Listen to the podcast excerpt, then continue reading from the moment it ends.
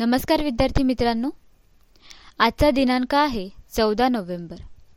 चौदा नोव्हेंबर या दिवसाचं एक विशेष महत्त्व आहे. आजच्या दिवशी स्वतंत्र भारताचे पहिले पंतप्रधान पंडित जवाहरलाल नेहरू यांचा जन्मदिवस असतो. त्याचबरोबर त्यांचा जन्मदिवस भारतामध्ये सर्वत्र बालदिवस म्हणून देखील साजरा केला जातो.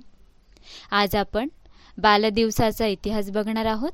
त्याच पद्धतीने जवाहरलाल नेहरू यांच्याविषयी देखील माहिती बघणार आहोत. कारण त्यांच्या जन्मदिनानिमित्ताने हा दिवस बालदिवस म्हणून साजरा केला जातो.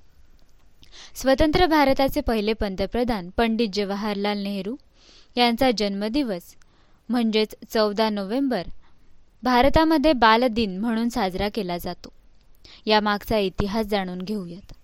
जगभरामध्ये एकोणीसशे पंचवीसपासून बाल दिन साजरा केला जातो. संयुक्त राष्ट्रसंघाने वीस नोव्हेंबर एकोणीसशे चोपन्नला बालदिन साजरा करण्याची घोषणा केली होती. आजही विविध देशांमध्ये बालदिनाच्या तारखांबाबत भिन्नता आढळते. भारतात मात्र एकोणीसशे चौसष्ट नंतर चौदा नोव्हेंबरला बालदिन साजरा केला जाऊ लागला. भारताचे पहिले पंतप्रधान जवाहरलाल नेहरू लहान मुलांमध्ये रमायचे. आणि त्यांच्या लाघवी स्वभावामुळे मुलांनाही ते आपलेसे वाटायचे. सत्तावीस मे एकोणीसशे चौसष्टला पंडितजींचे निधन झाले. चिमुरड्यांच्या लाडक्या चाचा नेहरूंना आदन आदरांजली म्हणून त्यांच्या जन्मदिनी अर्थात चौदा नोव्हेंबरला भारतामध्ये बालदिन साजरा करण्याचा निर्णय घेण्यात आला. लहान वयात मुलांना योग्य मार्गदर्शन मिळालं तरच ते भविष्यात आदर्श नागरिक होऊ शकतील. या विचाराने पंडित नेहरूंनी मुलांसाठी अनेक योजना आखल्या. त्यामुळे बालदिनाच्या निमित्ताने त्यांच्या कलागुणांना वाव देणाऱ्या कार्यक्रमांचं आयोजन करण्यात यावं असं ठरवण्यात आलेलं होतं. आजही देशभरातील अनेक शाळांमध्ये या दिवशी विविध सांस्कृतिक कार्यक्रम आणि स्पर्धांचं आयोजन केलं जातं.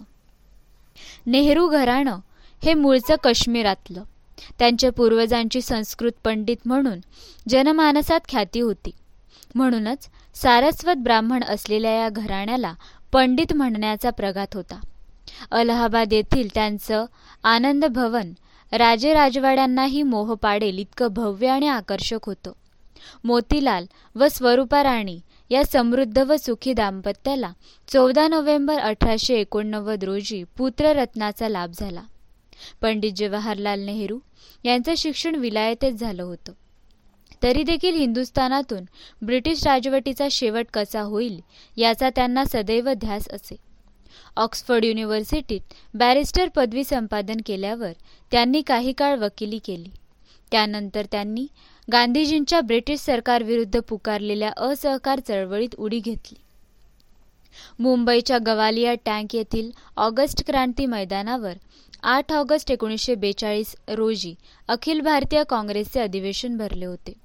या प्रसंगी महात्मा गांधी मौलाना अबुल कलाम आझाद यांसारख्या ज्येष्ठ नेत्यांनी ब्रिटिश राजवटीला आव्हान देण्याचा निर्णय घेऊन त्यांना चले जावचा सज्जड इशारा दिला.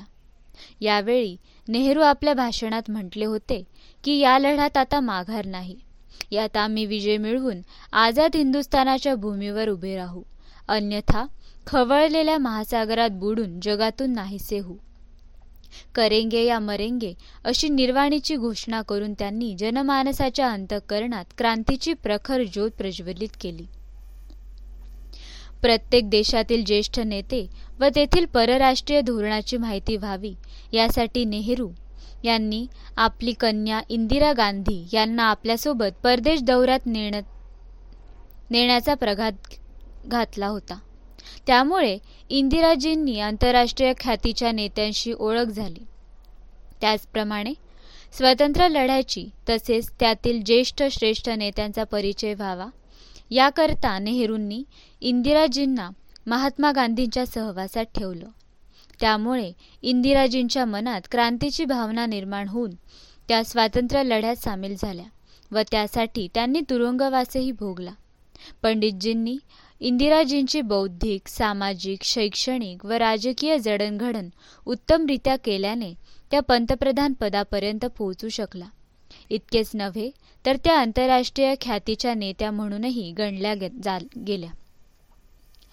मित्रांनो त्याच पद्धतीने नेहरू हे अलिप्तवादी राष्ट्रगटाची उभारणी करण्यामध्ये अग्रेसर होते. नेहरू हे भारताच्या परराष्ट्र धोरणाचे शिल्पकारही होते.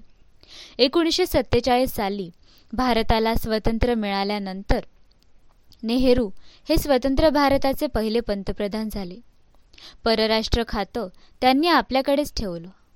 अमेरिका व रशिया या दोन महाशक्तींशी नेहरूंचे मित्रत्वाचे संबंध असल्याने एकाशी मैत्री तर दुसऱ्याशी शत्रुत्व करण्यात त्यांना स्वारस्य नव्हतं.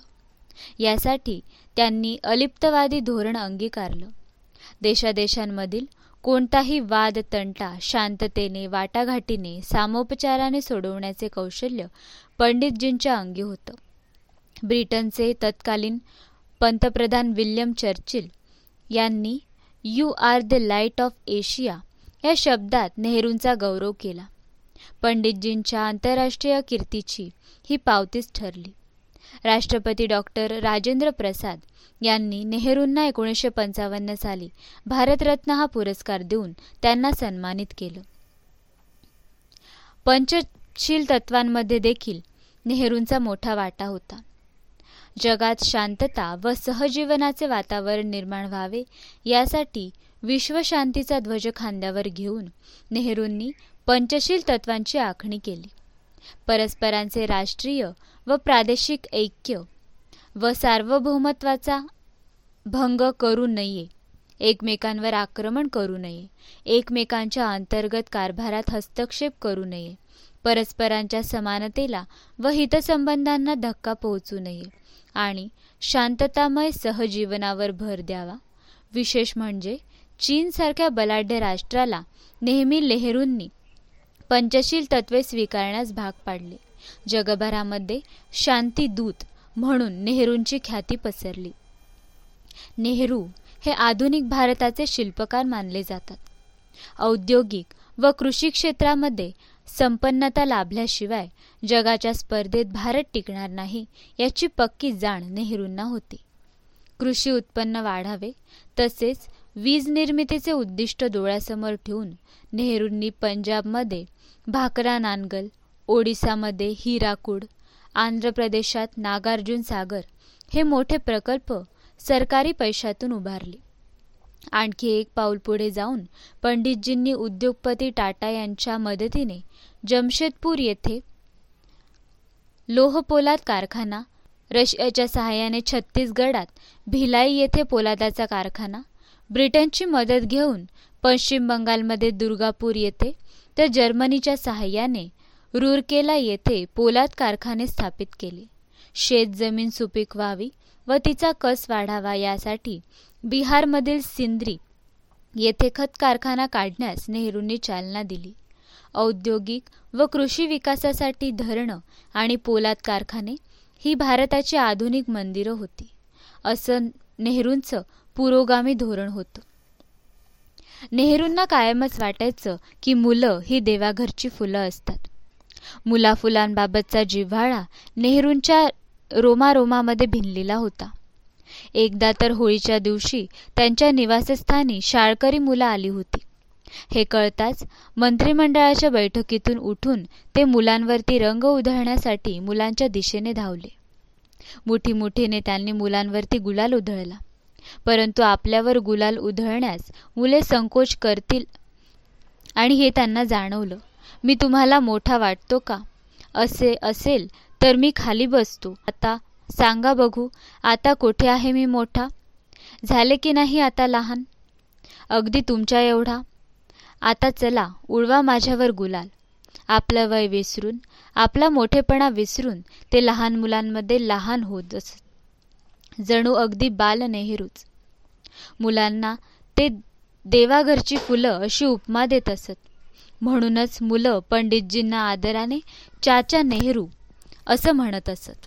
असे पं पंडितजींचे लहान मुलांबद्दलचे विचार होते. पण आता आता भारतामध्ये लहान मुलांची स्थिती काय आहे? भारतातच नाही तर जगभरामध्ये बालकांची स्थिती काय आहे? बालदिन साजरा करत असताना आपल्याला चाचा नेहरूंचे त्यामागील विचार समजून घ्यायला हवेत. मुलामुलींना सुरक्षित आणि प्रेमाच्या वातावरणात वाढवले गेले पाहिजे. तसेच त्यांना आपले आयुष्य फुलवण्याच्या आणि पर्यायाने देशाच्या विकासात भर घालण्याच्या समान संधीही मोठ्या प्रमाणात मिळाल्या पाहिजेत. बालदिनाच्या निमित्ताने आपणापैकी प्रत्येकाला मुलांच्या कल्याणासाठी काहीतरी करण्याबाबतच्या आपल्या वचनबद्धतेची आठवण राहते. भारताच्या प्रदीर्घ स्वातंत्र्य लढ्यानंतरचे पहिले पंतप्रधान होते पंडित नेहरू. बालकांविषयी पंडित नेहरूंना वाटणाऱ्या प्रेमाची आठवण म्हणूनच चौदा नोव्हेंबर हा त्यांचा वाढदिवस आपल्या देशामध्ये बालदिनाच्या रूपाने साजरा करतो. तर मित्रांनो आजच्या भागात आपण बालदिनाचं महत्त्व जाणून घेतलं आणि या बालदिनाच्या निमित्तानेच आपण चाचा नेहरू म्हणजेच पंडित जवाहरलाल नेहरू यांना नमन करूयात. आणि आजच्या भागामध्ये निरोप घेऊयात.